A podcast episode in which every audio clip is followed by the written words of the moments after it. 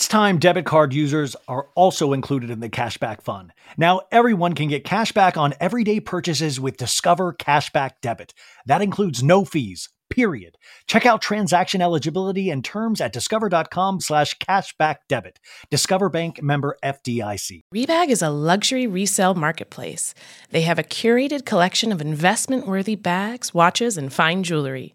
Each piece is carefully vetted and verified by experts. You can buy and sell finds from the world's top brands, including Hermes, Chanel, and Cartier. Head to Rebag.com to get 10% off your first purchase with code REBAG10. That's Rebag.com to get 10% off your first purchase with code REBAG10.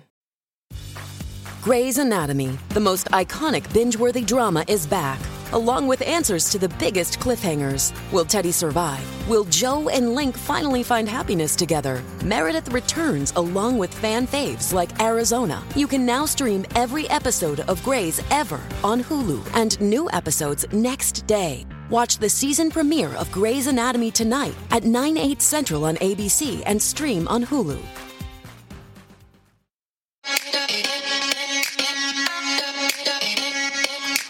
To So Bad It's Good with Ryan Bailey, the podcast where we cover all the pop culture we love to hate. From the classic reality TV moments of the past and present to the latest Daily Mail headlines and everything in between.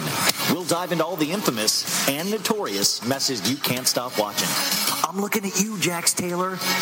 I'm your host, Ryan Bailey.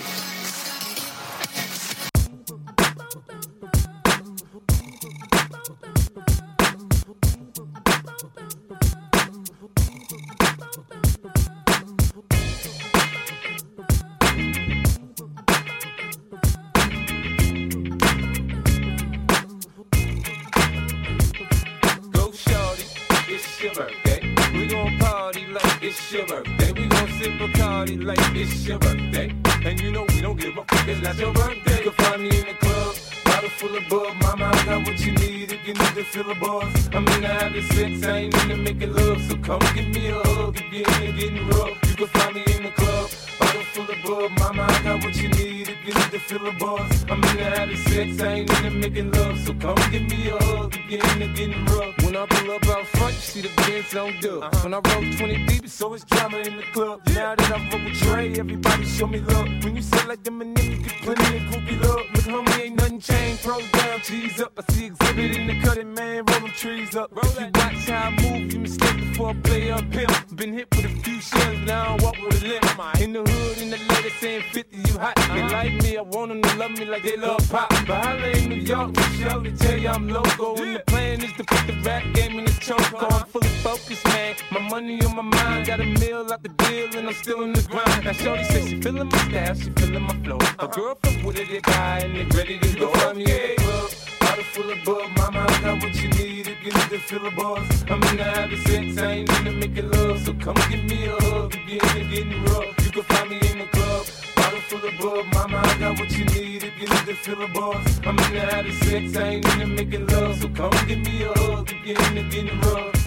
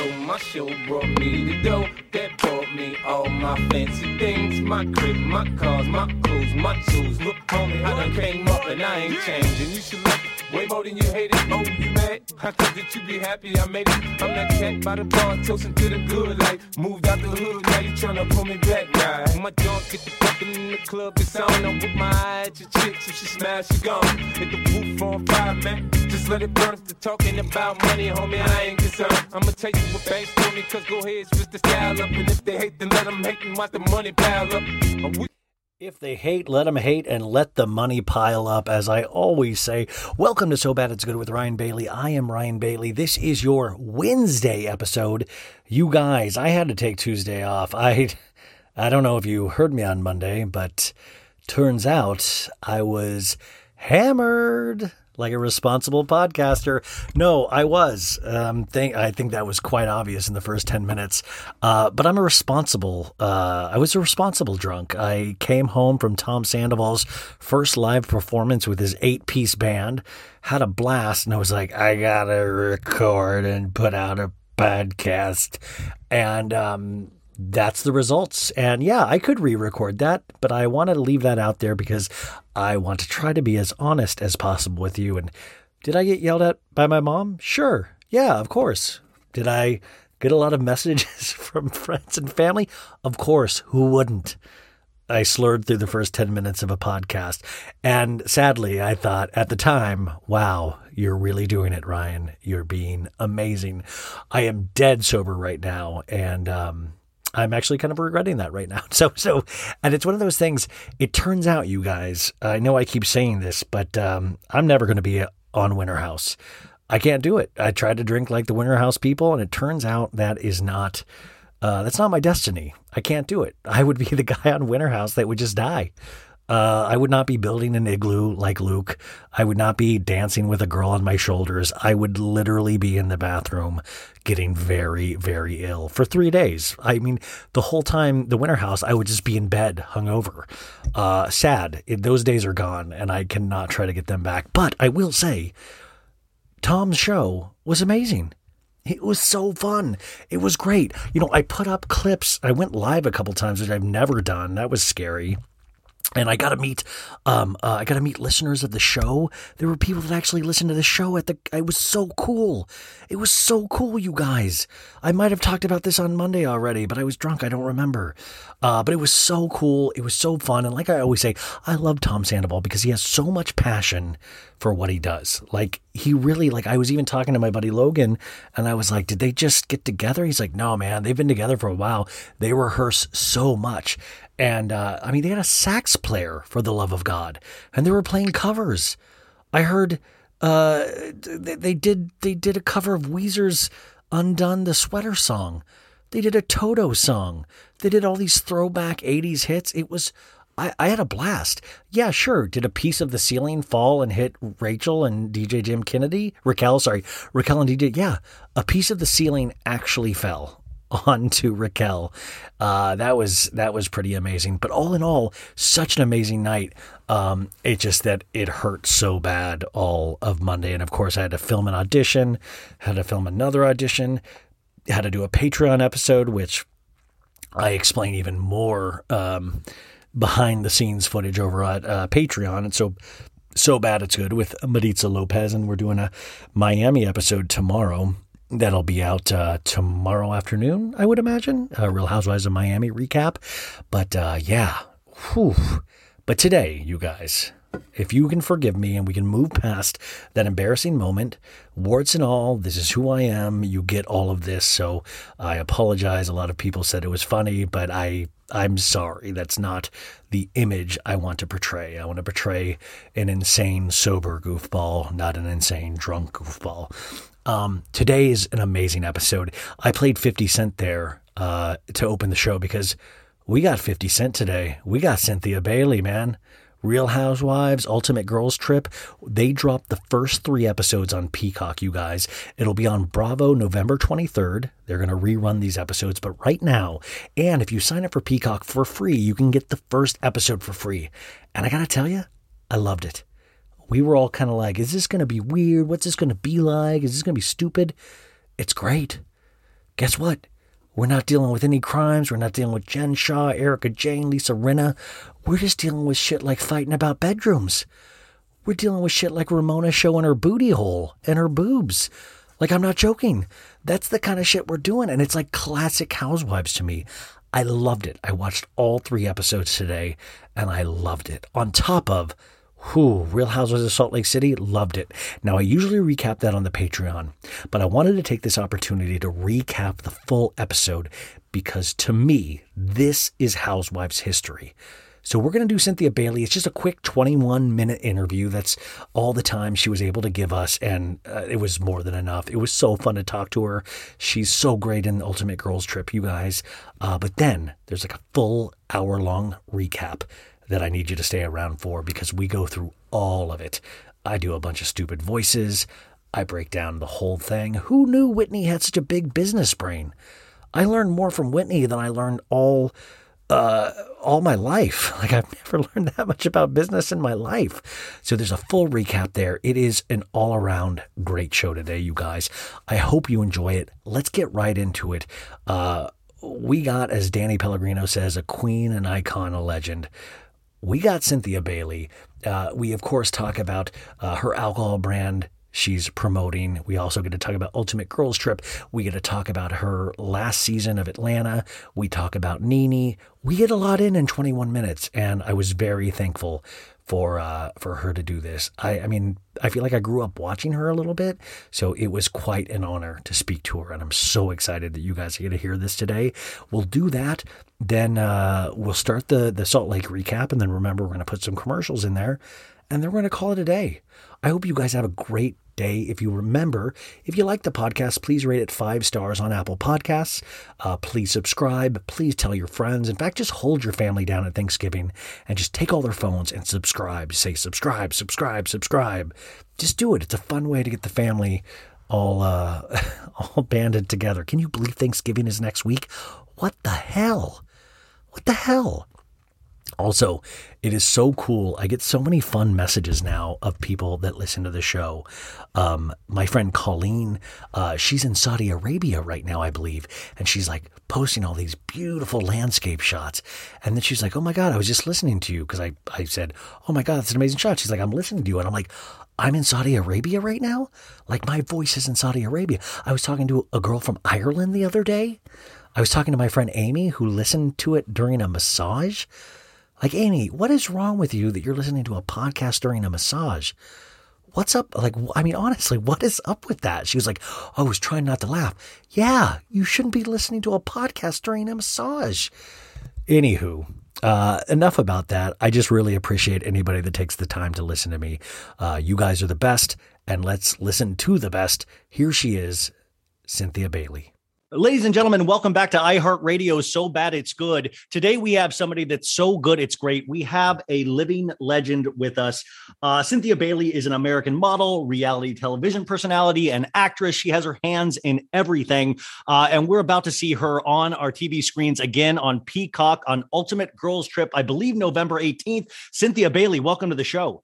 Thank you so much. Uh, truly, I mean, this is an honor. I told people you were coming on today, and nobody has anything bad to say about you. Do you feel that? that's that's good to hear. well, let's see what happens after uh, Ultimate. Oh no! I mean, we so do far have so good though. we do have a Mount Rushmore of ladies joining you on this trip. I mean, when you get an offer to do something like this, is it an immediate yes, or you're like, do I want to possibly go into this? Who knows what's going to happen? I was actually excited to do the Ultimate Girls Trip because I know the fans have been asking for this Yeah. for a long time, and it was pretty cool. I was very honored to be a part of the first one. We definitely set the bar very high. it looks, Very high. and this was shot over eh, like eight days, correct? yes, it was eight days. How did your liver survive this? How did your person? I mean, if they, that, you have to pack a lot into eight days. Eight days is a lot and uh, at first i just was not sure how we were going to do it but with as many ladies as we had you know all being in one house we got we got a lot done and, and my liver is still still working Uh, we Thank saw you. that famous TikTok video that came out of you guys all dancing, and we saw Ramona dance. Uh, you know, which was very funny. Um, had you met all of those ladies before? Was this the first time meeting some of them for you? I had met everyone before. However, I didn't know everyone or hadn't, you know, spent any real time with um, all of the ladies. I knew Melissa Gorga. I knew Teresa Giudice, but I only had mutual friends with Teresa. So we hadn't really hung out, you know, one on one. Of course, I knew Kenya Moore. I knew um I had seen Ramona out and about, who was always really nice to me, but I'd never hung out with Ramona before. I am actually very good friends with Luann. I was actually I actually attended her wedding and we, you know, Yeah. all the time. And who else is on? Oh, and Kyle. Kyle and I have a ton of mutual friends in common. but we had never really hung out before, not one on one. Well, I see that you, uh, speaking of Kyle, who's on Real Housewives of Beverly Hills, and I believe, I mean, you seem booked and busy. I have seen you, and, and I don't know if it's, I mean, you you are in, are you in Los Angeles right now? I am in LA. Yes, I am. Okay. Is there, I just got to ask, is there any truth to the rumor? Are you joining Real Housewives of Beverly Hills? All of a sudden, I am reading this everywhere. Is this news to you? Can you say anything about this? I am not at this time for sure. Not at this time. I'm open to it at some point, maybe, but for right now, I don't. I I need a housewife break. That is why I decided not to go back to Atlanta. Yeah, I am good on. I'm good for a minute. I'm good on drama for a minute. I've been a part of the show. You know, Atlanta was the number one show for many years. Oh And, yeah, uh, I was a part of all that greatness for eleven uh, seasons. you know, over a decade. And, you know, I'm just at a, a point in my life. I just celebrated my one year wedding anniversary. I have so many other things that I want to do on, do on television. So I just felt like it not only was it time, it was just the right time for me to venture out and do some other things. So I Yeah. love Beverly Hills and I love those ladies. However, uh, at this time, it's a no for any franchise.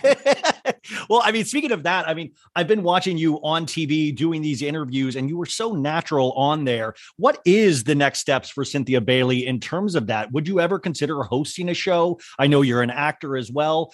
In your head, I mean, I think you got out of this kind of amazing time where we got to see the uh, fairy tale wedding for you with Mike, and and we all really loved that. And plus, you had a legendary episode with Bolo, of course. But like, where do we see you go? Where do you see yourself going from here? Because I feel like there's so many different directions you can and will go. honestly this is like such a, a, a very interesting transition for me um the sky's the limit Yeah. I, as you pointed out i am an actress i have several things uh, coming up in the acting world i'm excited to do more as an actress i have a little bit more time now that i don't have a job anymore to focus on it so uh, and i also um, you know i'm doing working on some of my own projects. I'm very excited to to do some you know directing and producing. I um i have some other shows that are you know that got pushed back because of covid that are Yeah. coming out that that's going to be happening um the only thing i can't really do is sing so that's not going to happen and uh probably not dancing with the stars anytime soon because I, the knee just won't uh let me let me do that so uh Well, other than that you know I, you know I, I maybe i'll have time to write a book now um But it like- seems, I mean, you you do have time, but I, I at the same time, I was going over. I mean, like you're involved in wine, you're involved in this and that. It seems like I mean, you're doing 80 different things at once. on. I have a lot going on. I have a lot going on, and I really am having a great time hosting. As a matter of fact, I'm back in the bed right now because I've been hosting E Daily Pop. Yes, that's what I was like. I watch. I'm like, you're a natural for that kind of stuff. Like, I mean, to me, that is like, oh, you would be perfect in the extra space. You would be perfect, and that's what I was like. What is like? Do you know where your passion lies, or is it one of those really interesting moments, like you said, where the sky's the limit? You can go in ten different directions now because you have a little bit more time. Well, I, I do I do love the hosting, and and I actually wouldn't mind maybe even having my own show at, at one point. You know, I've, Yeah, really thought about different spin-off opportunities. Um, I think one of the things that I would want to do first, if I did do a spin-off or or do my own show, is something around my school, the Bailey Agency School of Fashion. I think um, as a reality show, you know, my school is Yes. located in Atlanta, Georgia, and from the time that I opened up my doors for the school, I've always had interest all over, you know, pretty much the world, but definitely, certainly the United States. So I would like to do something where I actually, um, you know, go to go to different cities. Take, you know, if you can't come to the Bailey Agency, we can come to you, kind of thing, and and find stars and just, you know, I loved watching those seasons of the show where you, you know, formed the Bailey agency and we got to see a little bit of that process because that's where you came from. You were such a successful model and, and in that space. And what I mean, what creates a star in your in your mind? And do you know it when you see it, or can that be coached? 100% uh first and foremost you know some people just have it and Yeah. i can definitely recognize when when someone has it you know it's it's you know it, you know some of it is aesthetics you know they look have a certain look um they have a certain personality um they you know you know may have you know different talents with it singing dancing acting and they just have a really really good skill set in terms of those things um, and then there are people who may not have all of those things but can can be trained can Yeah. can learn can can you know evolve you know when i first you know came on housewives uh, you know my background like you pointed out was modeling i'd never done reality uh, reality television uh, before and you know i was kind of shy to be honest I didn't ever think i would ever be on a, an ensemble cast yeah. for a drama based, you know, conflict type of show like this. And I, I learned as I went along. And Yeah, we saw your evolution, which was kind of beautiful. Like, we, you know, I remember those seasons where you got your voice and you got, I mean, it was Yeah. really, really neat to watch because you came out like oh, battle tested. Like, that's why it's, I'm so excited for Ultimate Girls Trip because I'm like, I feel like, you know, from where you started to where you ended, we saw the full range of emotions. Yes. Well, I can tell you this. You'll you you will definitely I certainly got my voice on the ultimate Girls Trip because some of the ladies pissed me off. So I I, I had a I you will you will hear a lot of my voice on that, that without question. Um, but you know, all in all, like I'm a girl's girl, I'm a team player. You know, I have you know good intentions, and I really am all about like love and light. And I do actually come in peace until you piss me off, and then you know, then then fifty cent comes out. Spoken like a true housewife. Um, 50%, yes, I but you know the other. But let me say really quickly too. The other thing that I that I forgot to mention is my amazing partnership that I have with Seagram's Escapes. You know, I have my Oh, yeah.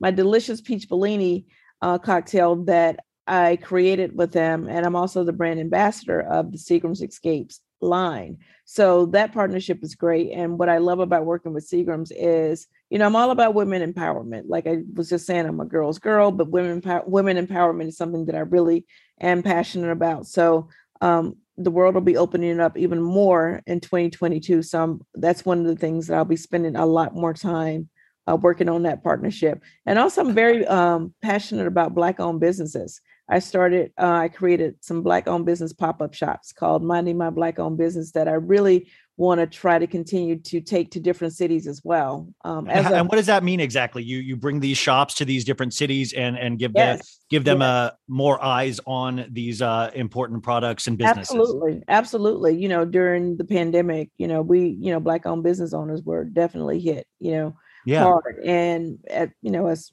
a black owned business owner myself, I was able to stay afloat, but it was it was not not it was not easy. So with that said, that really made me want to focus my energy and use my platform to just really bring more attention to um, these black business owners and not just in Atlanta and not just in LA, um, just in different cities, um, you know, all over in the United States as well. And where can we find more information about that so we can support those causes? Well, all things Cynthia Bailey, you can just find, you know, just follow me on Instagram and I'll be talking about um, those things and posting about, you know, any and everything that I have going on. And the Seagrams actually is very important going into the holiday season because we have to have Thanksgiving with our families, and it's always good to have a Seagrams beverage around uh, the family discussions at the dinner table. I'm sure. Oh, yeah. Yeah. hey, you know what? Honestly, not even just for the holidays. You know, we're coming, well, we're still in the pandemic, but I know, yeah. you know, this past year and a half has tested all of us. So I think, you know, what I learned is, you know, celebrate life. So live your life, you know, don't take anything for granted because I think before COVID, we we took a lot of things for granted. We really honestly did. So That's the um, truth. for me, it's all about celebrating every single day, celebrating being healthy, celebrating every single part of my life. And what better way to do it than a delicious peach from my signature line with Seagram's Escapes. I love that. I love that. Um, uh, as we start wrapping up, because I know you're very, very busy. Um, I really, it, it is such an honor, truly, to talk to you. You really are the one that everybody is just like legend, legend, legend. And I feel like you got out at this amazing time because we get we got to see this fairy tale happen with you with with Mike. What has the first year of marriage been like for you? Because you did have to go through that through COVID, still in COVID. Um, I'm sure you guys have spent so much time together. What's it been like? Well, we just celebrated our our one year anniversary, Yeah. 10 10 21, and we were definitely tested during the pandemic, like everyone else was. you know, even more so because we never really spent that much time together in the first place. Our relationship has been bi-coastal. Yeah. You know, most of the time that we've been together, we have, you know, two homes now. Uh, he has his place here in Los Angeles, which is where I am, and I have my place, Lake Bailey, in Atlanta. so, uh, you know, I, I personally think, and uh, you know, some couples may disagree. I think bi-coastal being bi-coastal actually helped our relationship in a lot of ways because Yeah. I think that you know, space is good. And, you know, we're always happy to see each other coming and we're always happy to see each other going. It's always fresh and it's always exciting. And this is not my first rodeo. This is my second marriage. And I just think there's something healthy about being excited to see your, you know, your, your husband all the time because he has to go to work for two or three days. And, you know, we have the, you know, we've been in the entertainment industry um, both for years. He was a sportscaster. Now he's a broadcaster. He's a host. He has his own show. And he's also an actor. Uh, I've been in the entertainment industry my entire life as well, entertainment and fashion.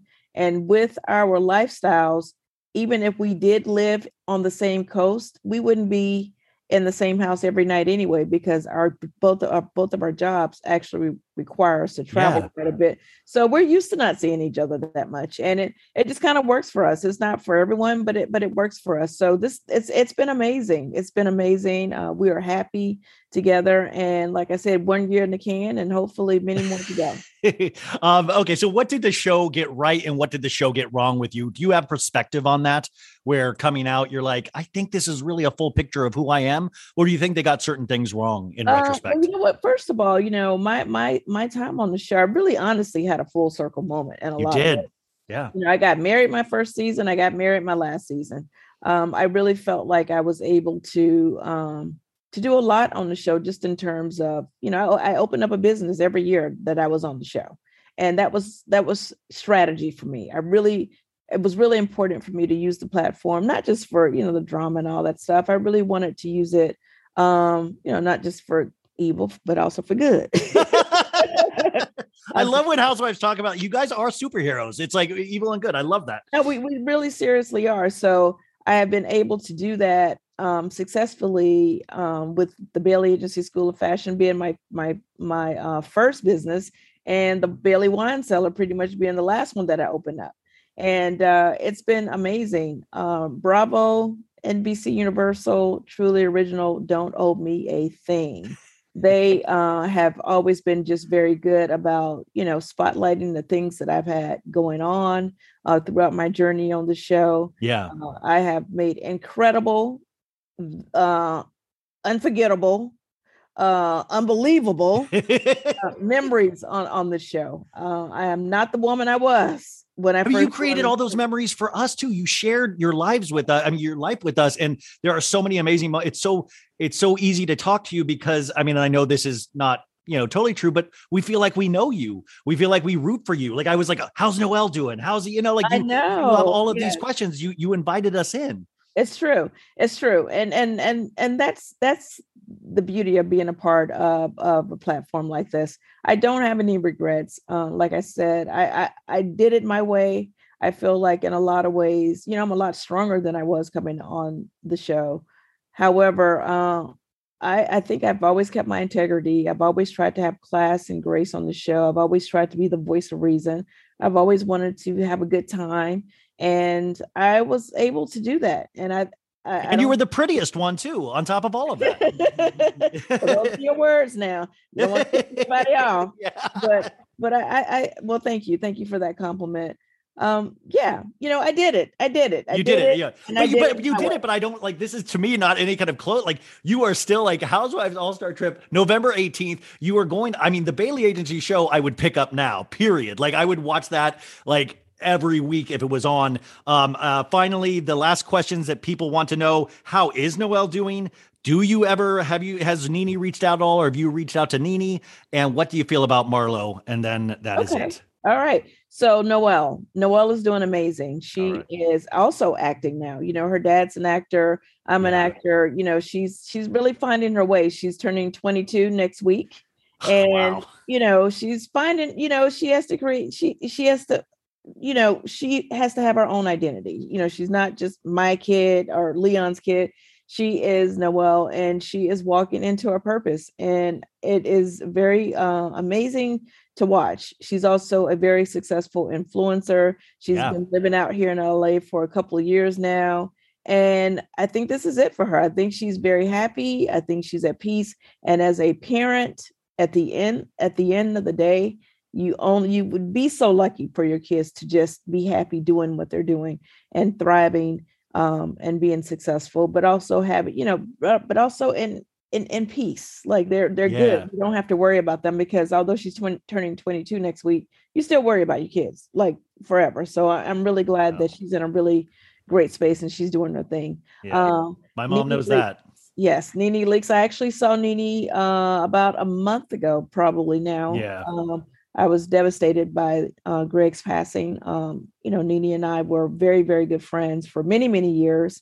I was, you know, we were very good friends when she got the news about Greg. Well, when Yeah. Greg got the news, so I felt like I've been a part of that journey with her from the beginning. You know, whether we were like on or off, you know, with our friendship. Um, I was very happy to to go see her. I went to visit her at the Linnethia Lounge, and uh, you know, it had been a couple of years since we had actually seen each other, and it was a little awkward at first, I, I must admit. But I felt like, you know, on a show like this, you know, when you make when you cultivate these friendships, um, and someone as loving and as kind as Greg passes, you know, no matter what Nene and I uh, no matter where we are in our friendship, it just was, you know, Greg was just bigger than all of that. And I really wanted Yeah. to, it meant a lot for me to go and pay my respects to his wife. Uh, I cannot imagine uh, how difficult this has been for her. I don't know Greg without, I don't know Nene without Greg. They've been together since Yeah. very young. I've only been with my husband, um, married to him for a year. So I just can't imagine um, not having Mike Yeah. uh, in my life. So that meant a lot to me to really go and just give have that one-on-one time with her. And um, it, it was it it was received well, and and I'm really glad that I did that. And I'm going to miss Greg. May he rest in peace. And Marlo, Marlo Hampton, Lord have mercy. Marlo Hampton is going to finally get that peach, and I could not be happier for her. As a matter of fact, hopefully it was mine that you took, and she Oh. and and and do amazing things on the show. I think uh, her fans are going to be super excited to get to see more of the things that she has going on. Well, if it was your peach, that's uh that's like a Michael Jordan peach, and it's a lot to live up to. And uh.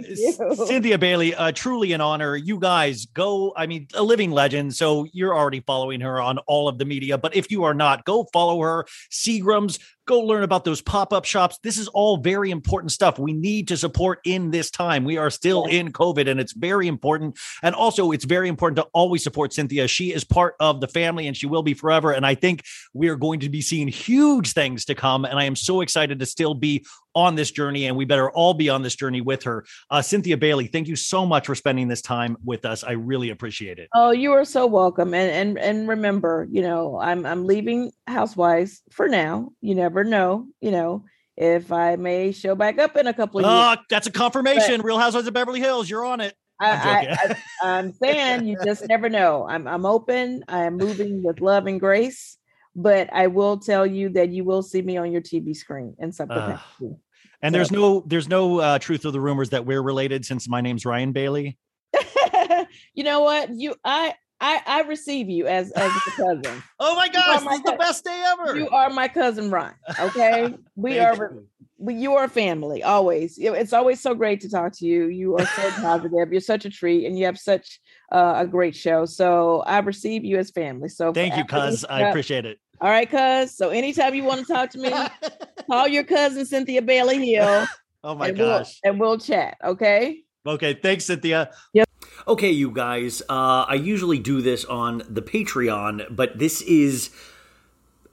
I mean, I think this is a historical storyline, so I wanted to put this episode specifically up on the main feed um, because I just, I mean, and then go over to the Patreon. I'm going to put the the remainder of the season of Salt Lake over on there.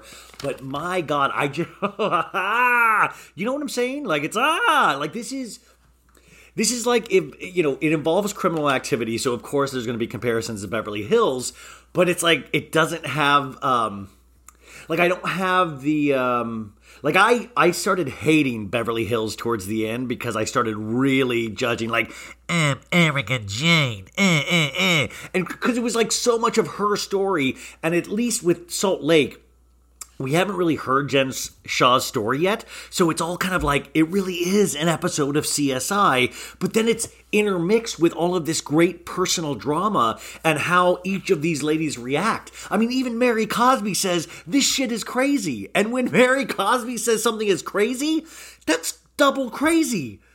That's like the guy that's like, double rainbow. Wow. We've got double crazy happening on this show. It is truly the golden age of Bravo, the golden age of TV, and I cannot believe there are people that still will not hop on the Salt Lake wagon. Like, what is that? Who has hurt you in your life? This is very good TV, and it's just very intriguing because like I keep saying this, I feel like Salt Lake is starting to be what New York used to be, where each lady has a very specific way of speaking. They speak over each other. I mean, Lisa Barlow, I don't see this is Lisa Barlow. I don't personally want to be Lisa Barlow's friend ever, but man, she is making an argument for being a world class housewife uh, but saying that, just knowing world class housewife means you are bizarre as hell. You have a very distinct way of speaking, and you're too much. You're just too much. And she is putting it all out there. Who has six lawyers? I mean, she probably spent more that day talking to lawyers in that van ride than uh, than I'll ever make in my life. Than I will ever make in my life. And I just, I, I gotta say, I appreciate all the little details. We're gonna recap the entire show, and uh, I hope you are getting on board. If you don't, I'm going to try to sell this to you as much as possible. I want you guys fully in this. I want you with me. I want you. And the sad thing is, I was moving this weekend, so and I and I went to Tom Sandoval's show on Sunday night, so I didn't get to see the episode, or I started watching it and I passed out and I didn't get to watch it until Monday night. And it felt like it had been out for like months already because of all the discourse that I was seeing. And I felt like I was just, you know, I was like, oh my God, I'm not part of this. I need to be part of this amazingness. And so I finally got to watch it. And I watched it last night, Monday night, and I, I slept on it. And I woke up just very excited. I have it on in the background uh, right now with uh, the mute button on. Uh, right now, they're hitting the scene where Jenny ransacks Jen's snacks uh, which is just another amazing scene. Um, I, I think you guys probably liked it as much as I did, but for those who didn't, this is for you. We're going to break down the whole thing, walk through it. So here we go. Does everybody have a drink? Does everybody have their earpods in?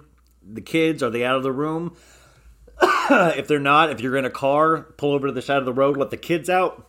This should be about an hour. Okay.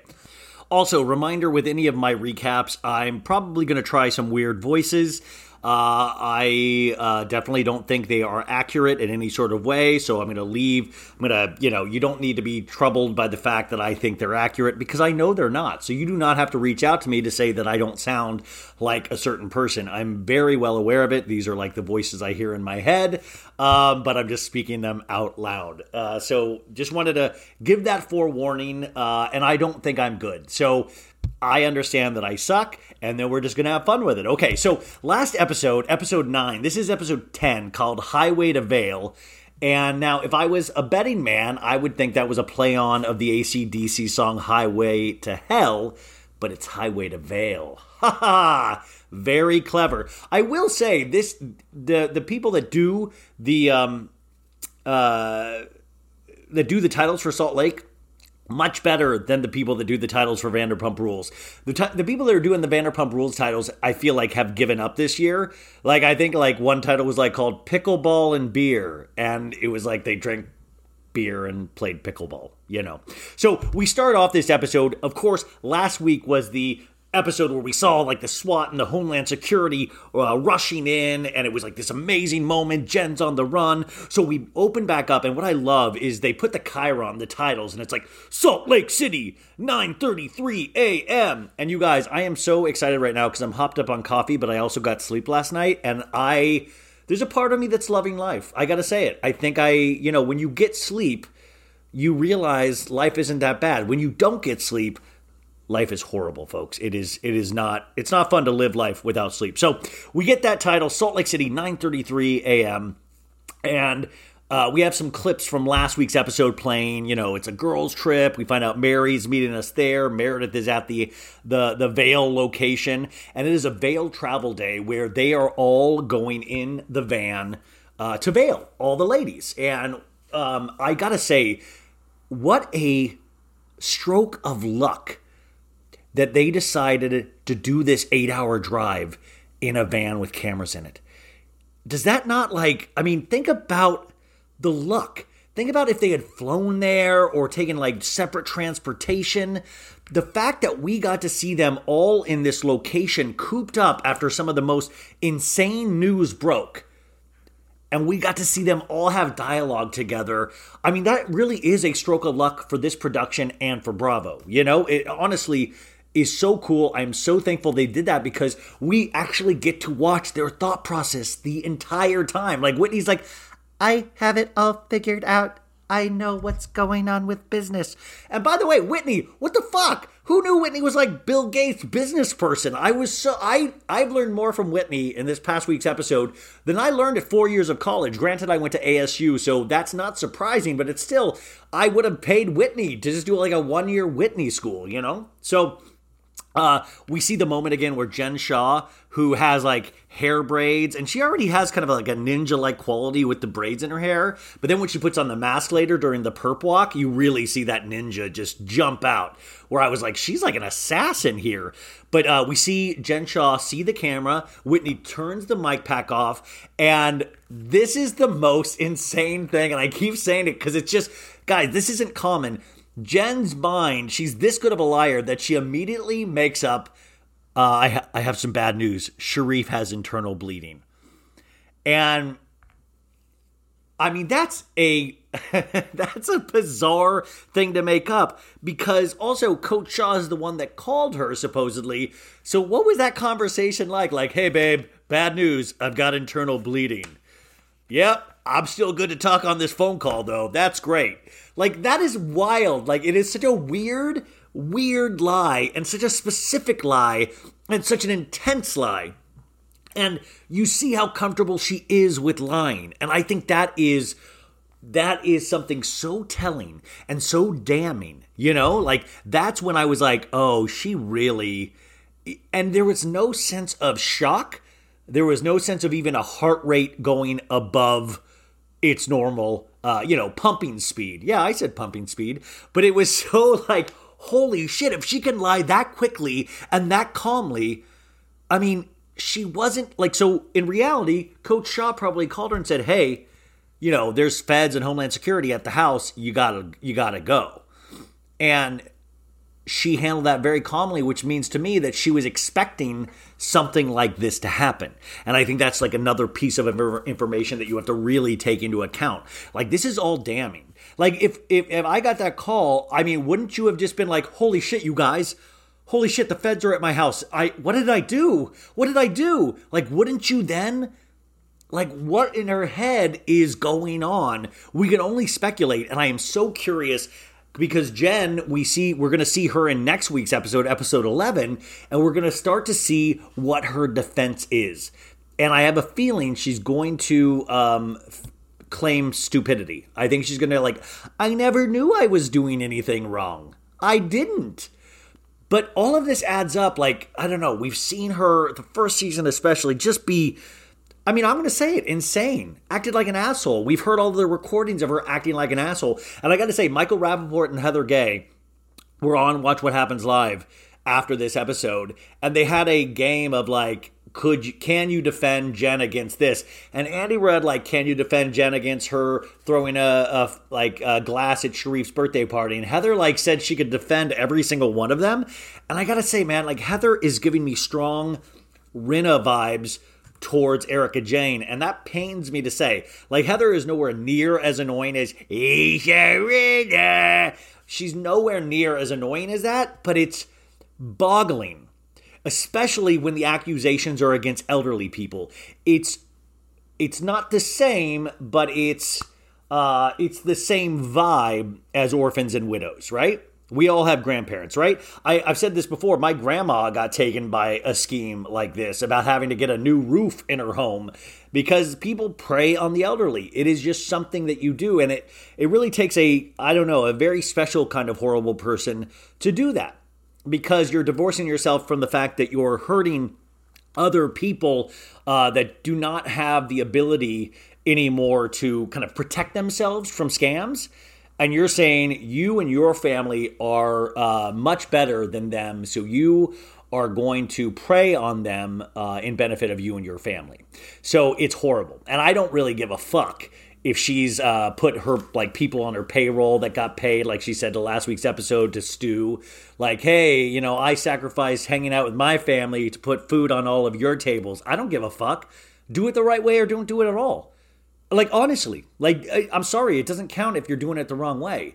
Like nobody gives you like the court system isn't like, well, fuck, she made a point. I mean, she did do a lot of good for these the people that work for her. No, it doesn't work like that. Unfortunately, it doesn't work like that.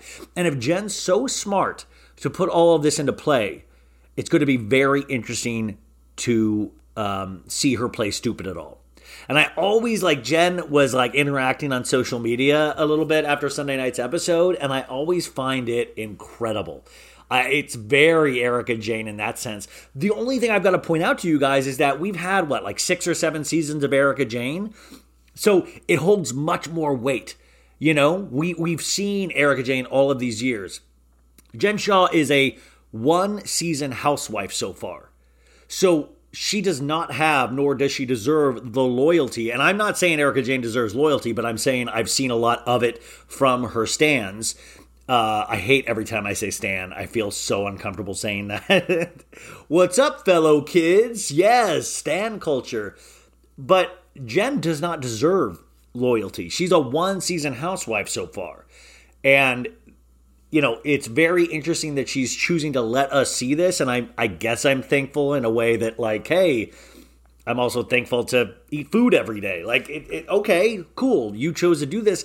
But I think there's something in Jen's mind, and I think there's something with ego and these housewives that they always think that they can get one over. They always think they can use the show to their benefit, when in the sense it kind of always ends up to their detriment. And nobody's ever fully learn from that. In fact, Mia Thornton from Potomac, I heard she's uh, not going to come back to Potomac. And I got to tell you, smart move. Smart, very smart move. It potentially means Mia's doing something illegal, and she's like, "Hey, I've seen how this goes, and I'm gonna just uh, take a step back and uh, enjoy your show, guys." Like, I don't see why these people hide in plain sight. Like, just hide. If you're doing bad shit, don't try to be famous on top of it. You know what I'm saying? Like it never makes sense to me. And uh, you know, Erika Jayne wrote it out, man. Like she wrote it out. She's being followed by Pap. She's laughing. She's having a good time. She's dating other old elderly people. By the way, Erika Jayne is kind of pulling a scam on the elderly as well. I mean, she's kind of like Jen Shah in that way. I can't believe that, you know, like she's definitely pulling scams on the elderly. So back to the show, we have this SWAT team all around. Producers are uh, dealing with the SWAT team. You can tell they are uh, taken aback by this. They were not prepared for this, which is just so weird. Like part of me was like, I wonder if production tipped uh, Homeland Security off, and also the whole conversation about who tipped who off. I think is sort of ridiculous because if they've been investigating Jen for years, it's not that hard to find Jen Shah in Utah. Like we know where she lives. They can find out where they shoot. Beauty and Lab and Laser. Like I mean, I don't think it's like the tipping off thing is neither here nor there. Though I do think there is a decent argument that Meredith might have something to do with it. You know what I'm saying? Meredith is like a David Lynch movie come to life. In this episode, particularly, all season long, it's like she is like her pulse is like at a very all-time low. And i don't like i mean it reminds me of like the two times i've done xanax where i was like i'm happy and i do like everything's a little slurry.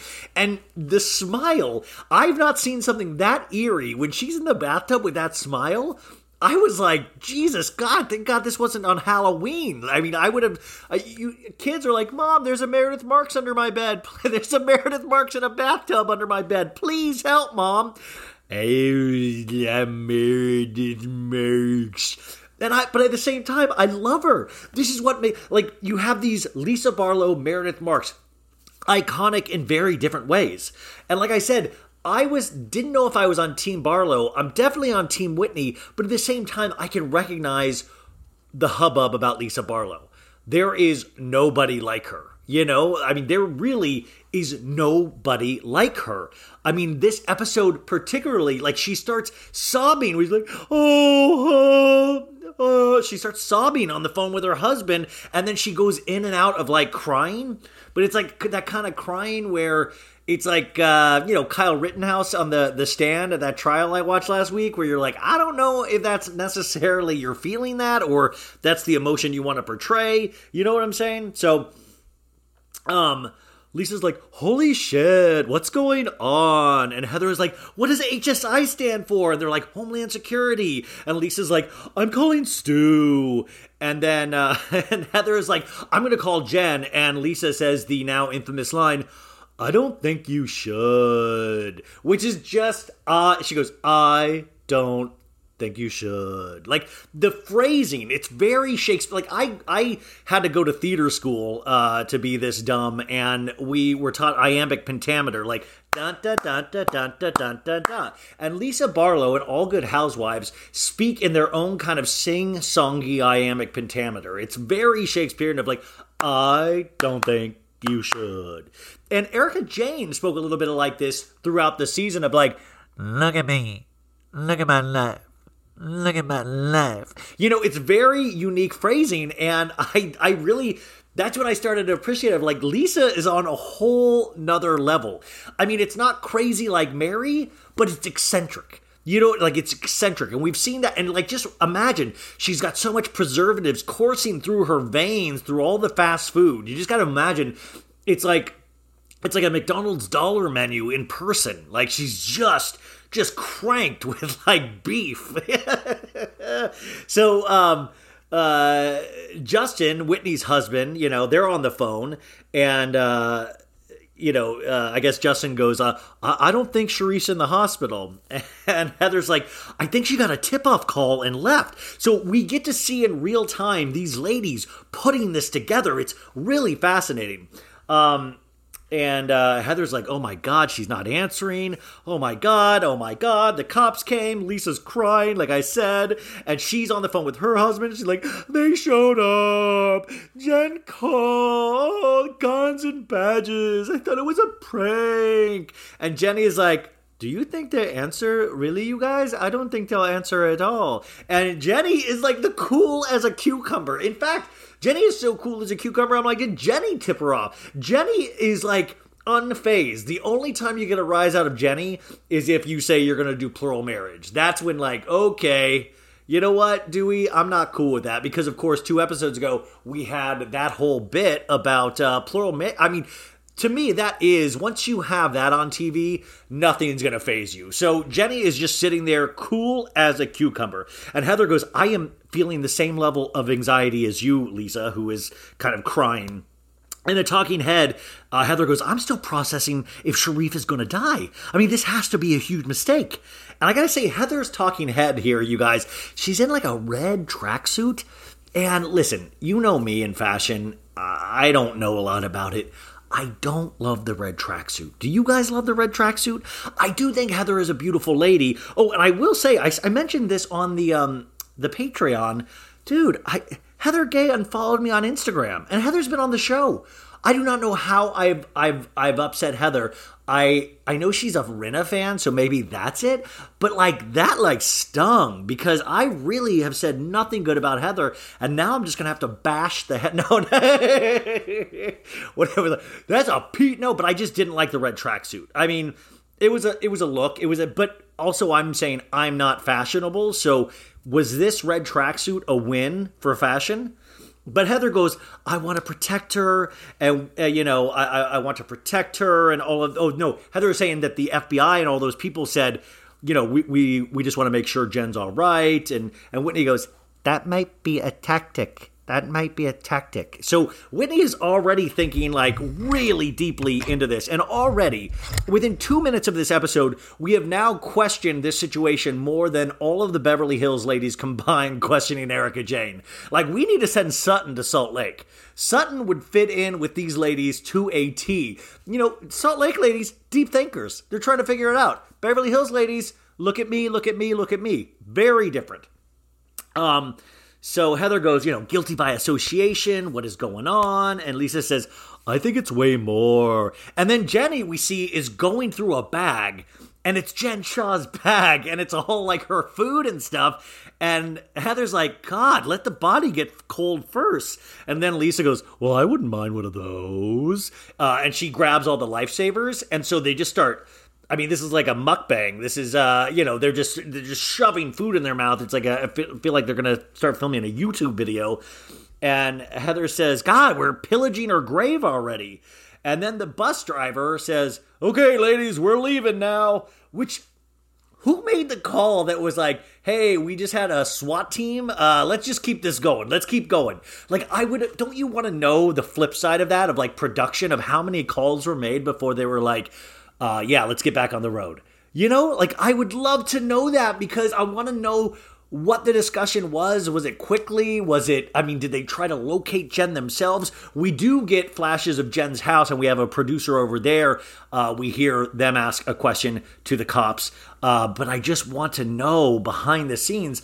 I think today's day and age, especially as we're going through Bravo, Bravo, fucking Bravo, and a peek behind the curtain, those things, I know people are, uh, they love their good old fashioned reality shows done a certain way, but I kind of appreciate when they break the fourth wall. I think as audiences get more sophisticated, we don't like to be bullshit. Yeah, I said bullshit. Uh, we don't want to. We don't want to be bullshitted about this. We want to know what the real deal is.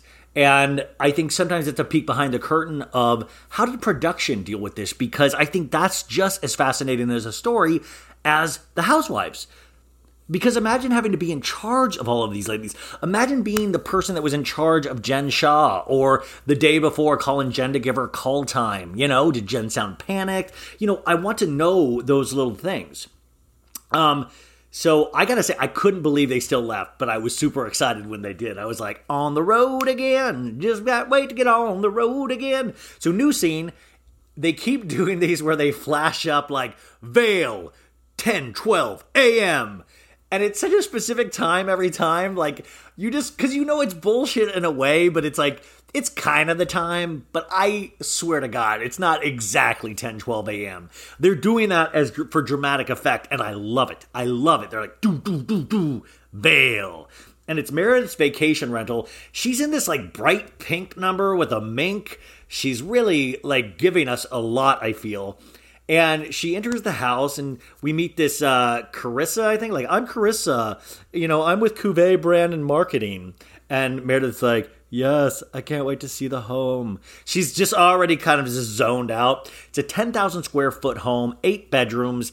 And Meredith's like, This is like magnificent here. And the talking head, um, Meredith goes, This house is spectacular. I don't know the squatters right, but I'm not leaving. And we meet Crystal Wilson, who is titled the Experience Curator. And that's like very hoity toity. Like, the experience curator. Like, how do you even, like, what do you do for a living? Well, I'm an experience curator. It sounds. Uh, it sounds a little bit like uh, you know, like Squid Game. Like, oh, I'm I'm in charge of experience curator, and I'm to make you fight for your life. Um, so Crystal, our experience curator, says, we don't do a cuvee excursion without a glass of champagne. And Meredith, I poured you a little extra.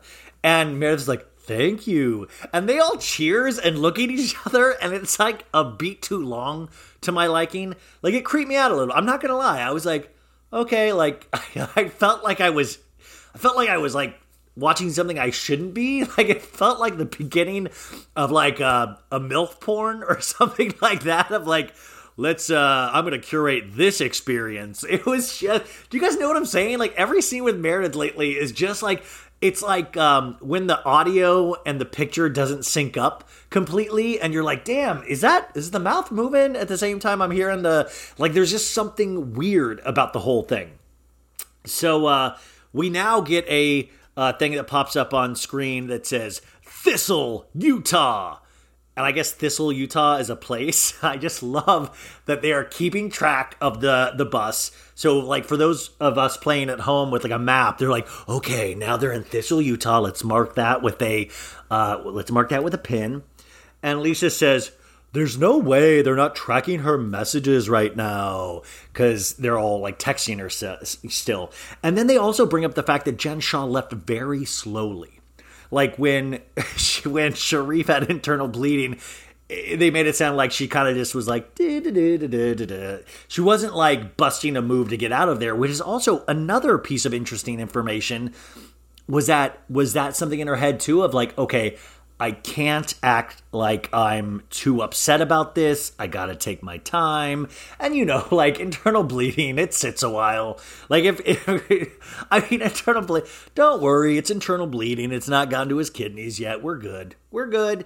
Um so uh, Lisa is starting to ask big questions too. She's like, "How did they know she was at Beauty Lab and Laser?" And like Heather's like, "Yeah, like to meet at Beauty Lab, my business." And Whitney goes, "Somebody told them," and like Whitney has all the answers, and Heather's like, "Hmm, someone." Has to be someone local. I'm like, how do we know it has to be someone local? It could have been like I. This is the part where I was like kind of confused of like, how do we know it's somebody local? And uh, Heather goes, there was seven people meeting at Beauty Lab. I can't imagine any of them turning her in, but this seems sus. I gotta say, it's like sus is like uh, Stan. Like I feel like, can we just say the full word like suspect? Like seems sus I just feel like we're eventually going to get to an age where we're just speaking in syllables, and like somebody that like Rip Van Winkle's going to wake up and not know what the fuck is going on, you know?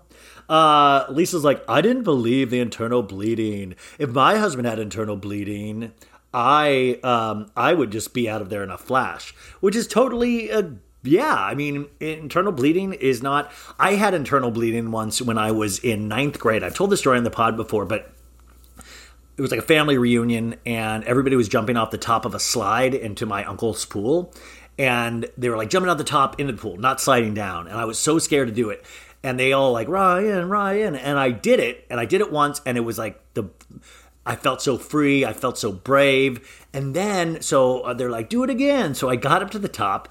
This is videotape by the way and i put my like my little my little 13 or 14 year old foot on the side of the the the uh, the slide, and my back foot, like the water on the slide, it hit, so I tripped, and I hit like the whole left side of my body on the the the cement, the cement floor, and then I passed out and fell into the pool.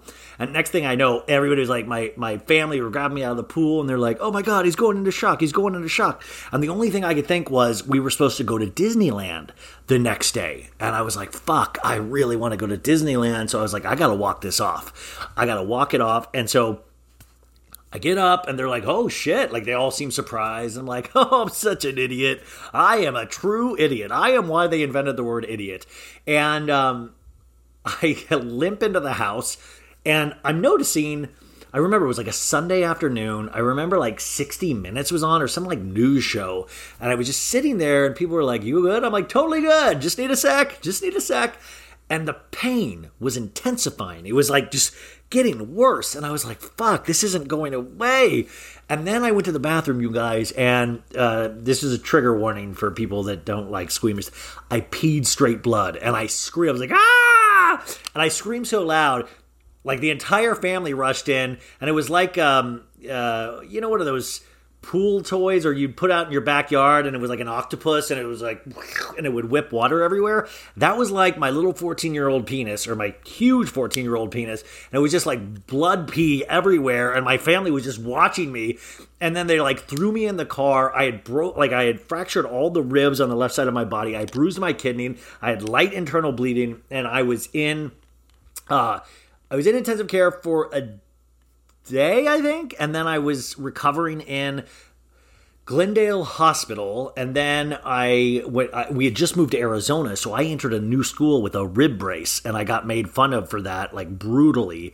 And so I, I couldn't dress out for gym class. And imagine like being at a new school from Kansas in a rib brace, couldn't dress out. People made fun of me, and uh, I had to do like rehab at the Mayo Clinic in Arizona.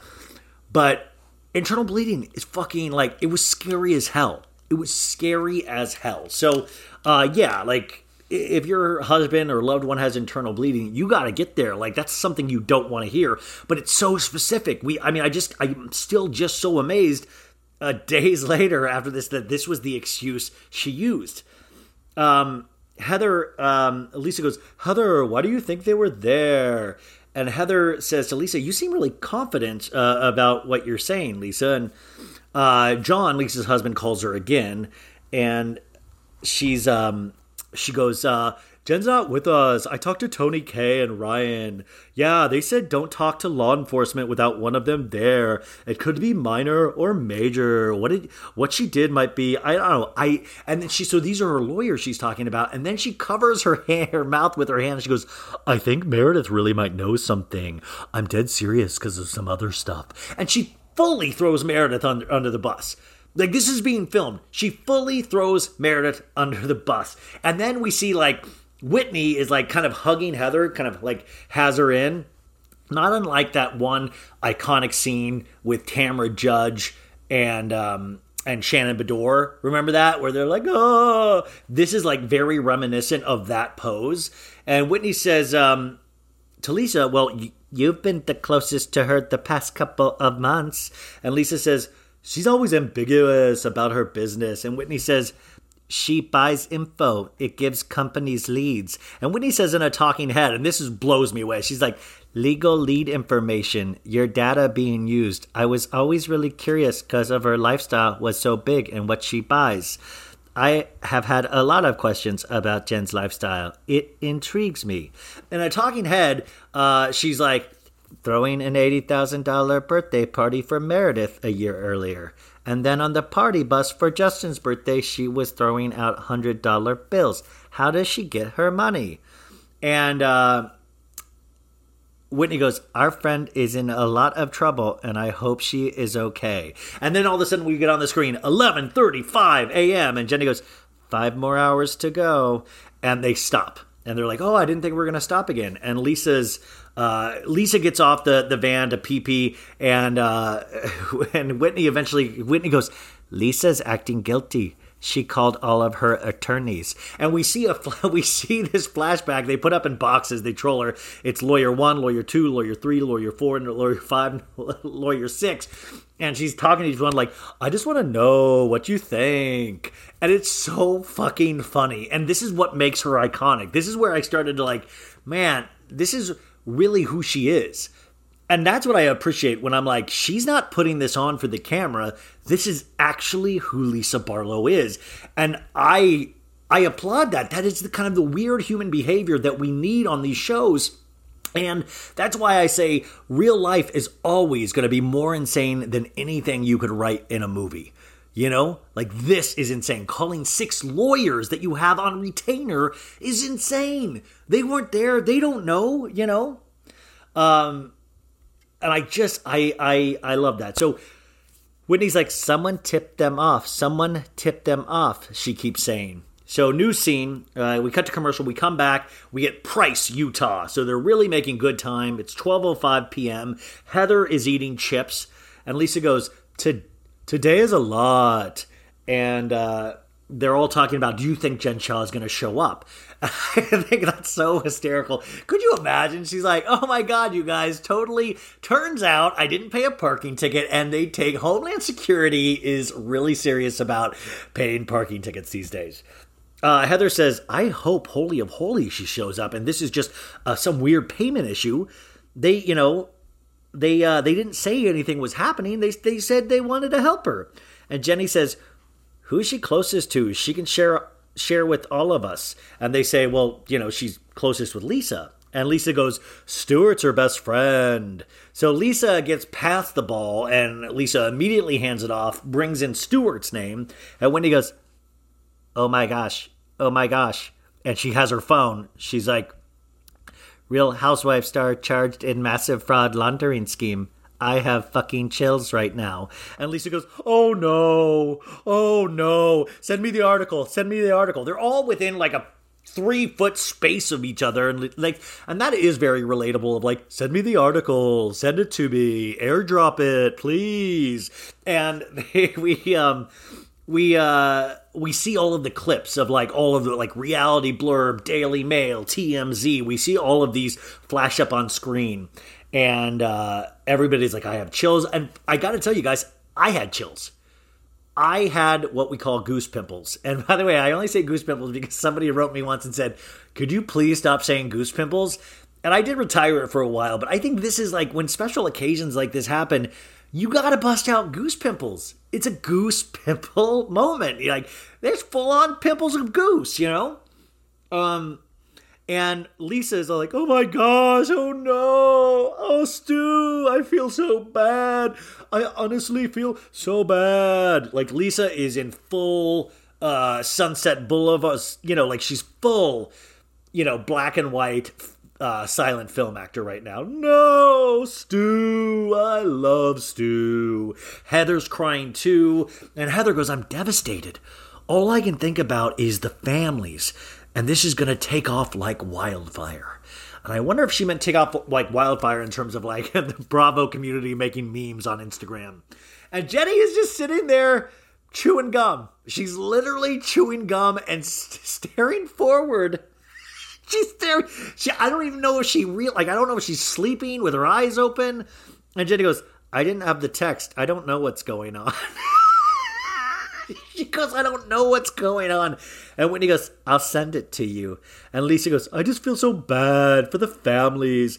And then, so Whitney is hugging Heather with her left hand, and then she grabs Lisa Barlow with her right hand. So Whitney is also all, all like all of a sudden she's this pillar of strength, and you got to admire that character arc from where we saw her in the first season to now. She's like, "Bring it in, brother! Come on, brother! There's more room in these arms. Let's go." And poor Jenny is trying to get on the hug, but she's like, so she's like just inserted herself in front of Whitney on the bus but there's not a lot of room for poor Jenny. But also, I don't think Jenny super cares. She's literally just trying to like look around the bus for like stray food and stuff. And Wendy goes, I told you, Jenny, I didn't understand her lifestyle. I thought she had a sugar daddy or something. If you're a wine lover like me, I'm going to let you in on a little secret. I found the most personalized wine club that has amazing wines and exclusive perks. It's called First Leaf. As a First Leaf member, I get to discover new wines I'm guaranteed to enjoy. That's because First Leaf gets to know your unique preferences. To start, all you had to do is answer a few quick questions on their website about what flavors that I like, how often I drink wine, and if I prefer red, white, or rosé, or a combination. Now, based on my answers, First Leaf curated an amazing selection of wines just for me. And when I rate those wines, my wine selection gets even more tailored. You guys, I have to tell you, I got a free shipment with them, but I kept my membership going because I liked it so much. I swear to God, I got this great Sangiovese. I got a Malbec. Uh, I did get a rosé as well because I have a combination and I am loving it. Best of all, I get to choose when I want my box delivered and how often I get new assortments of wine. Being part of the First Leaf Wine Club also has its perks. As a member, I get access to their incredibly helpful wine concierge. Plus, I get member exclusive pricing on every order, so you can continue to order the ones that you love. So, join the club today with me and discover new wines you'll love with First Leaf. Go to tryfirstleaf.com slash so good to get your first box. That's T-R-Y-F-I-R-S-T-L-E-A-F dot com slash so good. Tryfirstleaf.com slash so good. Elevating my style used to mean breaking the bank, but with Quince, I get high end, versatile pieces at prices I can actually afford. Now I can upgrade my style by snagging killer luxury essentials that sync with my vibe and my wallet. You guys know I've got a blue linen blazer. Now I have a black leather jacket, and I have my eye on this Italian suede trucker jacket. I think that's going to be my next purchase. So Quince creates timeless essentials that never go out of style. You're going to have them in your closet forever. Quince has all the must haves like Mongolian cashmere crew neck sweaters from $50, iconic 100% leather jackets, and versatile flow knit activewear. With all Quince items, everything is priced 50 to 80% less than similar brands. By partnering directly with top factories, Quince cuts out the cost of the middleman and passes that savings on to us. And Quince only works with factories that use safe, ethical, and responsible manufacturing practices, along with premium fabrics and finishes. How do you not love that?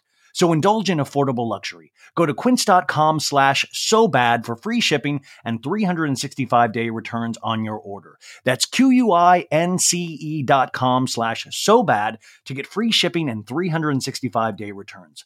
Quince.com slash so bad. The early 2000s was a breeding ground for bad reality competition series. From shows like Kid Nation, CBS weird Lord of the Flies style social experiment that took 40 kids to live by themselves in a ghost town, to The Swan, a horrifying concept where women spent months undergoing a physical transformation and then were made to compete in a beauty pageant. On each episode of Wondery's podcast, The Big Flop, comedians join host Misha Brown to chronicle one of the biggest pop culture fails of all time and try to answer the age old question who thought this was a good idea? Recently, The Big Flop looked at The Swan, a competition show between women who were hoping to transform their physical appearance. The problem? The women were isolated for weeks, berated, operated on, and then were ranked by a panel of judges. Unsurprisingly, it all led to trauma for the contestants and terrible reviews. Follow the Big Flop on the Wondery app or wherever you get your podcasts. You can listen early and ad free by joining Wondery Plus. You guys, uh, we'll be back in a second to this very fun conversation. But in the meantime, we uh, we're gonna do some commercials as always, and we had a new sponsor for So Bad It's Good this week. I am very excited about this one. Uh, it is Victoria Emerson. Uh, they do amazing jewelry, and I always get to approve um, the the products that I have on this show. And they sent me the website. I got to order a few products, and uh, I'm very excited to give them to the females in my life. Um, uh, it looked really, really cool. It looked very stylish from all of the stuff that I see on all of these images from Us Weekly, from Daily Mail. This stuff fits right in there, so I think you guys are going to dig it as well. So, Victoria Emerson, it all started with an idea to create gorgeous jewelry for everyone. Victoria Emerson is a jewelry line that offers wrap bracelets, boho cuffs, earrings, and necklaces to bring a little sparkle to everyone's lives. Founded in 2012 and loved by women around the world, Victoria Emerson is lucky to call celebrities like Jessica Alba, Vanessa Hudgens, Busy Phillips, Brenda Song, Mary Fitzgerald, and Julianne Howe. Ho, how, how am I saying Julianne Howe? Oh, how, Dancing with the Stars, of course. They're all fans of this brand. So each piece, you guys, uh, is created with genuine materials, including real crystals, stones, AA plus pearls, and 14 karat and 18 karat gold. There is something for everyone. And you guys, their website is amazing. There really is something for everyone. Minimalists will love the dainty necklaces, timeless chains, or even the double wrap bracelets. Uh, those looking for a little more will love the boho cuffs, wrap bracelets, and layered necklaces for all their sparkle. Victoria Emerson is inclusive with most styles offering multiple points to fasten the piece or extension so you can adjust the fit to be as loosely or as snug as you like. Customer favorites are the freshwater pearl wrap bracelets, the layered necklaces featuring multiple chains on one clasp for an easy, easy layered look, and the infamous paperclip style gold necklace that sold out multiple times within 24 hours. Uh, and of course, smartwatch straps so you can have fashion and function. Brand new styles just landed online for the fall season. Now, listeners can buy one, get one free. That's buy one, get one free on the entire collection by visiting www.victoriaemerson.com forward slash so bad and use the code so bad. You guys, this is a buy one, get one free. That is a whole one free. I read this and I just thought I actually was wrong, but that is buy one, get one free. www.victoriaemerson.com forward slash so bad. And the code is so bad. That's two gifts right there. Buy one, get one free. That's two gifts. so the uh, the next sponsor is of course our friends at BetterHelp. This podcast is sponsored by BetterHelp Online Therapy. Uh, you guys know my thoughts on um, therapy. You guys know my thoughts on mental health. Uh, it is something that we need to talk about more and more and bring it out into the light. There should be no stigma attached to it, and it should be easy and affordable. And that's what BetterHelp does. Um, my story about this you know, they always want you to tell your story. My story, one of the things is just kind of out of comfort was, uh, you know, when when the world was normal back in the day, I used to um, have to go on my lunch break from work, and I'd have to run to an appointment uh, in uh, Burbank. And then it'd be an hour session, and then I was like always just like how much will how the traffic to get back to work, and I was always stressed out. Um, and with this, you're doing it right in on your computer. You can do it just as a phone call. You can do it as a video call. Um, also, if you're if you're worried about doing therapy, which I totally understand, the best way to think about therapy is through like eh, like a bunch of analogies. Uh, you get oil changes for your cars to prevent bigger issues down the road. Uh, you see a doctor and go to the gym to take care of our bodies. I actually need to go to the gym, uh, but you do it to prevent injury and disease. We do chores regularly, uh, some of us, to avoid a messy house. Going to therapy is like all of the, the above. It's routine maintenance for your mental and emotional wellness to prevent bigger issues down the road. Going to therapy doesn't mean something's wrong with you, it means you're investing in yourself to keep your mind healthy. Um, we got to do the things to invest in ourselves. We're worth it. So, BetterHelp is customized, customized online therapy that offers video, phone, and even live chat sessions with your therapist, so you don't have to see anyone on camera if you don't want to. It's much more affordable than in person therapy, and you can start communicating with your therapist in under 48 hours. So, why invest in everything else and not your mind? This podcast is sponsored by BetterHelp, and So Bad It's Good listeners get 10% off their first month at betterhelp.com slash so bad. Uh, that's betterhelp.com forward slash so bad. Um, dot com. Um, and now back to the show. So Jenny kind of says, you know, you have no clue uh, from from knowing her, like that she was involved in this. And Whitney says, you know, um, uh, you know, I, I told you, Jenny, I, I, I told you, Jenny, I didn't understand her lifestyle. I thought she had a sugar daddy or something. And then Whitney in a talking head goes, I had a sugar daddy. Which, by the way, uh, I think that's Justin because on Watch What Happens Live, Heather Gay said um, that she thought it was Justin because uh, he was a sugar daddy before they were together. So that is wild. I wish I had known this before I had talked to Whitney because I would have loved to ask what her experience as a sugar baby, you know? That's important stuff. And Lisa says, I'm literally sick. Is she gonna go after jail? Is she gonna go to jail? Whitney says, She's going to prison. she's, she's going to prison. And Lisa goes, Up to 30 years in prison. Oh, I'm freaking out. And then Jenny goes in a talking head, Can we all just calm down? You're reading one article right now. It's just a charge. She's not said guilty or not guilty. Let's get our facts straight, she says. And Whitney reads the charge out loud, and Heather says, I'm absolutely gut punched. I didn't know her business was illegal. I just thought it was unsavory, which is also like, wait a sec, you knew all along her business was unsavory? And also, what classifies an unsavory business? I feel like all of our businesses are unsavory in some sort, like, unsavory. Like, what is, I mean, unsavory, that's, I guess, three shades away from guilty. Um, and they're starting to read more information. They said they built their lifestyle on targeting elderly, working class people. Whitney says you can buy data and target the elderly.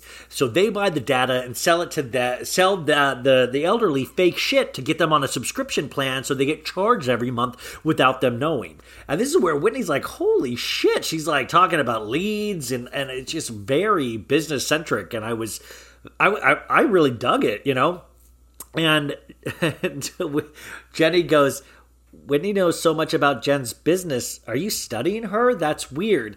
I love how they all turn on each other through this kind of like nobody's solid with each other. They're all like it's like a game of like clue in the snow. Like I think it's Whitney with a laptop in the bus. Uh, Lisa says, I feel so bad. and she does the low cry, the Herman Munster of like, oh, I feel so bad. I feel bad for Sharrieff. They're going to raid her house. And then all of a sudden we get 1202 Utah. And we see ring camera footage. Which, by the way, I want to be one of the first people to make a full film just from ring camera footage. I think it could be a hit. It could be like Blair Witch product. Like, just, it's just like a fucking ring camera movie. It just all takes place on my front porch. Um, but this is actually the saddest part, and this is where it becomes real. Is that we see, I mean, guys with big guns and ladies with guns, and we see the sons come out with their hands up. You know, especially the younger son, it got to me, and it just that's when you realize, fuck, man, you put your family at risk with this shit. You put your family at risk. So we hear a production voice of like, I work with production. We were just wondering about Jen, and uh, ladies like, we're just here to execute a search warrant. Um, and it just really is tragic with the kids going out. I just thought that was such a horrible uh, part. It, it, really did make me sad, um, and was definitely, you know, those things like you can uh, with these shows, they highlight these things in such a way where it's kind of partially comedic in a way but then you see something like that, and there's just nothing funny about watching kids, you know, come out with their hands up. Um, so we're back in the actual van, and everybody's asking, do you think Mary and Meredith know about this? Which I had forgotten all about Mary and Meredith because that's how intense these scenes are.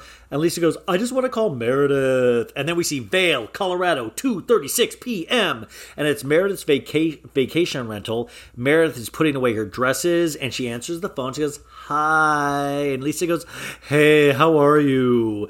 And she goes, I can't wait for you to see this house. It's amazing. And Lisa's like, have you gotten any text messages? And she's like, I haven't been on my phone all day. What's going on? And Meredith, um, she goes, Meredith, it's bad. Jenna's not on the bus with us. They all got raided, full SWAT team. And Meredith says, and she goes, Meredith. She goes, and then Whitney goes, Meredith, she's been arrested for fraud. And then I shit you not, you guys, Meredith goes, Honestly, I'm not surprised by this. And Lisa goes, You're not? And she goes, I'm not. And Jenna goes, Why are you not surprised, Meredith? And she goes, Too many things didn't add up, and I thought something was going on, and now I'm validated. I'm not crazy. Um, which is like, I love that Meredith is like, She's like been gaslit by Jen Shah this entire time. I swear to God, it was like, once again, her pulse doesn't add up. So we got Jen lying about internal bleeding with her pulse not going up, and then Meredith finding out about this and her pulse not going up at all, which of course would lead to believe, like, oh my God, is she involved somehow? Did she tip off the feds? And in a talking head, Meredith goes, To hear someone in your social circle has been arrested by several authorities, it's not good. And then she goes, she laughs. She really laughs. And um, Meredith goes, I feel like we don't know her, Lisa. Um, and then Meredith goes, You guys didn't listen to me. And she laughs again. She goes, I love you guys. Anyways, the good news well, everything is falling apart around us. We have a beautiful house here. Love you guys. See you soon. It is the eeriest. And you would think like, oh my god, that's so eerie, but we still have the bathtub scene coming up, which I think takes like I like I said, that is one of the scarier scenes I've seen in any uh like it's a psychological thriller, that scene in the bathtub. There is so much subtext going on. And Lisa gets off the phone and immediately goes, Sounds like she knows more than us. Once again, ladies turning against each other in a talking head. Um, she goes, I don't know if she knew something. We don't know, but she's completely unfazed by all of this. You would think there would be a bigger reaction. I'm shocked she is not shocked. And Whitney goes, she can't commit crimes while she is released. They granted her bail. And then we see Salt Lake City, 3:15 p.m. and we're outside of a courtroom and all of a sudden Jen does Jen is coming out of the court and she's in her ninja look with the braids and the face mask and like her eyes are just like darting around. She has these big brown boots on and there's like people like clicking cameras and putting microphones in her face. They're like, Have you had any contact with your assistant the last few days? And then some lady goes, What do you say to your fans? And she just gets in the car and goes off. And now we go back on the bus. And Jen goes, Tax evasion. And Heather goes, Wire fraud. And Whitney goes, The laundering. They laundered money. I wonder which company they went through. And Heather goes, I've learned a lot about money laundering from the Netflix show Ozark, which is just wild because it really does take you through money laundering. That show, love that show. It's coming back, I believe, in January. But regardless, they start now bandying about like things that you can hide your money in, like construction, this, laundromats, and then Whitney goes, Shah Squad merch. I knew it. Shah Squad merch. And uh, Whitney, once again, knows about money laundering. She's like, you dump cash into a startup, you get to claim it as a loss on your taxes. And Lisa in a talking head, talking head goes, she thinks she's being Nancy Drew. I mean, by the way, Lisa, I love Lisa in the sense that she really does just jump to shit on people, and especially Whitney, because Whitney has provided more information than ever. And like, thank God somebody's asking the big questions. Now, Lisa Barlow would fit in with Beverly Hills ladies that don't fucking question anything. You know what I'm saying? Like, Lisa Barlow belongs there, of like, I don't want to know any information. I'm just sad. Um, but Whitney is asking the tough questions. Heather, the same way, I think, except that Heather I think, is finding out all the information and still weirdly supports Jen. Um, Whitney's like, this all makes sense now. And Lisa goes, this doesn't make sense. How does Whitney know so much about washing money and running a fraudulent business? And Whitney says, in the Bible, the, they say wealth is the root of all evil. And so now we're in a new scene, and we got Mary Cosby. Uh, she has some like assistant kid carrying her Louis Vuitton bag, and um, Mary's like, hello, I'm coming in. And then you hear Meredith go, hello. And Mary goes, hello. And Meredith goes, Mary. And Mary goes, Meredith.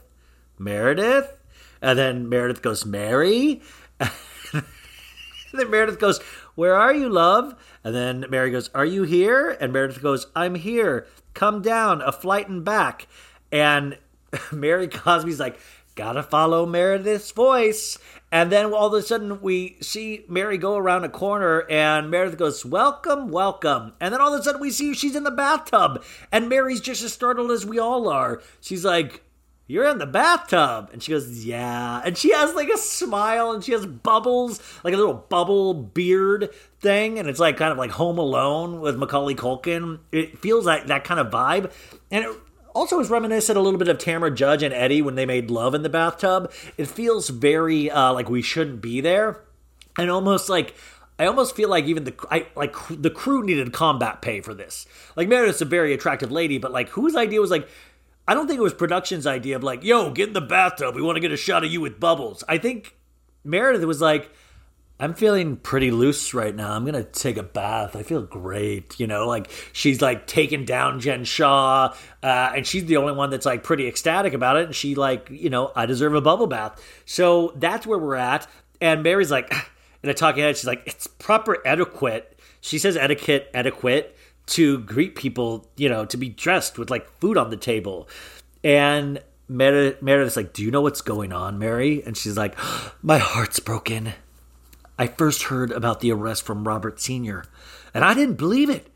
But then I saw it on the news, and it's real. I love that she's like, when Robert, when that piece of shit Robert Sr. told me, I didn't believe it because that guy don't know shit. But then I saw it on the news, and I know it's real. And uh, Meredith's going, yeah, Jen received a call and said that Sharrieff was in the hospital. And Mary's like, well, that was true. And Meredith goes, no, whoever was on the other end of that phone call tipped her off that the FBI and Homeland Security and there was a full uh, team that had come to arrest her. And Mary is trying to say something at this point, you guys, but she's like, cha, cha. She's like, she's like. Cha, cha, cha, shut, shut, shut, shut the front door, Meredith. Oh, ah, ah, no, let me digest. Like she's really making a meal of this. Like it's classic Mary Cosby, where it's there's like a like a little bit of like a James Brown element when like James Brown used to be like, gonna get some huh, very hot, huh, huh. I said hot tub. And she's like walking away, and then she's like coming back, like, uh, gotta digest, gotta digest, gotta flip, flop, digest. I don't know what's going on. Huh, huh. Gotta say something, gotta shut the front door. Shut, shut, shut. No, let me digest. Like, it's that kind of energy. It's really exciting to watch Mary in action. And Meredith goes, yeah, it's a lot. And she just has bubbles. And Mary's like, I'm speechless. I'm speech. I, I, why, we, I, why, why didn't we even have an inkling? And once again, Meredith goes, You didn't? I was not surprised. And she goes, You were not surprised? I was blown away. And a talking head, she goes, Meredith and I both have the same experience with Jen, which is pretty bad. And I have compassion for her, but Meredith surely doesn't. And Meredith says, This is an investigation that has to have been going on for months and years. And Mary goes, Oh my God, oh my God, oh my God. Unless there was an insider who gave them the info, Meredith says. And uh, she looks down into the water, like creep, like like her future's in there, like she's seeing like the past and the future. She's like, unless there was an insider who gave them info, and then she looks down at the water, like it's like classic guilty, where that's the point where I was like, shit, maybe Meredith did actually say some shit to the the authorities. You know, like if you're the authorities and you've been following Jen Shah for years, wouldn't you start reaching out to the cast members and like kind of be like, yo, do you mind talking to us? Like, I could kind of see that happen. I, of course, do not know how the criminal justice system works at all, but, you know, I, I could see it. I could see it in my, you know, make a good scene in a movie. And Meredith goes, the allegations are for fraud and money laundering. And, you know, and Mary goes, what kind of conscience do you have you know, to smile in front of people's face and, and steal money, which is wild coming from Mary for what we've heard about her church and what she's done, which is, I mean, I feel like this is like the ghost of Christmas future for Mary, you know? Um, Mary goes, I have, uh, I have been traumatized, my family and myself. But oh no, Meredith goes, I have been traumatized, my family and myself by this lady. I don't point fingers when I don't have the facts, you know. But this adds up, you know she uh you know could she be innocent it's possible but do i believe it no and she has another weird creepy smile of like yee which by the way we were really robbed about seth like Mary, like Hi, what's going on? I'm Seth Marks. I'm, uh, I want to see your boobs in the bathtub, Meredith. It's me, Seth, creepy Uncle Fingers. I want to touch you up and down. Don't worry about Jen. Don't worry about Jen. She'll get hers in prison. You know, like, I do miss Seth of like, hey baby, what are you wearing? I don't care about I don't care about Jen Shah. I care about hot and heavy you with your clothes off, huh? And Mr. Seth doing what he gotta do to his wife. Badang! I'm a sick person. I'm sick. I'm horrible. So new scene. Uh, come back from commercials. It's Vail, Colorado, and Meredith goes. I think the women are all gonna be here soon. You need to pick your room before it gets stolen. So now what I love is that we're we're going into the old housewife tropes of room picking. Like that is always some of my favorite housewife stuff at all. And, and actually, an ultimate girls trip, the new housewives uh, show on Peacock, which I can't recommend enough, and we'll we'll be recapping. I think that on Friday, uh, the first episode at least. It's it's on there, and you know you know you're home when you see housewives fight over rooms. Like to me, that warms my heart. It makes me makes me sleepy in the best way, where I'm like, ah, everything's gonna be all right. Um, so, uh, and then Mary goes, "Get yourself some bubbled baby." Which is like that's a t-shirt right there. Get yourself some bubbled baby. She blows her a kiss. Meredith blows one back. Now we're back on the bus. Lisa goes i wonder how her and mary are. And and then jenny we're talking about that situation because they were fighting. And then Whitney is explaining to Jenny about the whole carpool fight with Mary from last episode uh, at the Italian meal. And Jenny goes, Yeah, she got into it with me. And Heather asks, Are you nervous to see Mary? She's like, I'm not nervous. No, if I offend you, talk to me. You just can't scream at me. You're not my mom. And Lisa goes, Go in open minded. You, you know, just you left being okayish. And Jenny goes, If we were okay, I would have been at her her thing, her Italian restaurant thing, and we would have talked. And Lisa says, Keep in mind, everyone's not invited to everything. And she goes, LOL. and Jenny says, The Mary situation is the last thing on my mind with the Jen thing happening. My situation is minuscule, she says, compared to this. She does say minuscule, not minuscule. They arrive at the house. house. Heather says, Kev, we made it, buddy. I guess Kev is the driver.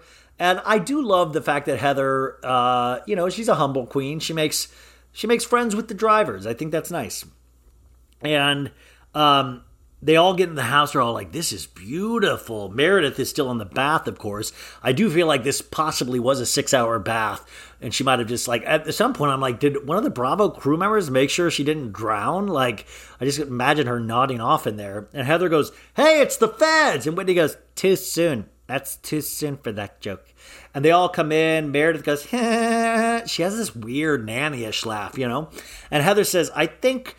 I thought she would be on her phone or watching TV. I didn't expect her to be naked in a bathtub. And Meredith goes, We actually have one extra room without Jen here. And Heather says, Get out of the tub. You know, uh, we have so much to talk about. And we cut to Mary in her bedroom, and she's jumping on the bed. And she's like, This is a brick. This bed is a brick. And Heather and Whitney want to have, have their rooms be closer together. And Whitney goes, but the feng shui is off down here. And Heather says, you know, it's a not not a far jump if we get uh, they're looking at the windows. Like if they if we get seized or jump, they can jump out the windows in case there's another raid. Heather is referring to. And everybody likes their room, so we get no fights over the room. So we miss out on that. Um, Lisa is telling, uh, helping Jenny with her heavy l- luggage, which that's a big housewife trope, isn't it? like lifting the lady's luggage that's a very that's a big housewife's trope we see a lot uh, lisa has these six inch heels on we get a shot of that and all of a sudden the chyron says 6.11 p.m lisa's on the phone with john um, and john's like hey i texted sharrieff the first time we got off the phone to check on his internal bleeding but we didn't i didn't get word back mary it says she's on the phone with her dad it turns out that's robert senior her husband but Mary stores Robert Sr., her husband, as dad on the phone. Dad. Not even daddy, dad. Dad. Father, dad. Like that is. I mean, come on, man. That took my breath away. And Robert Sr., Mary's dad slash husband, is saying, yeah, you know, they had guns because security of the United States that's what they're there for, you know? That's really crazy right there.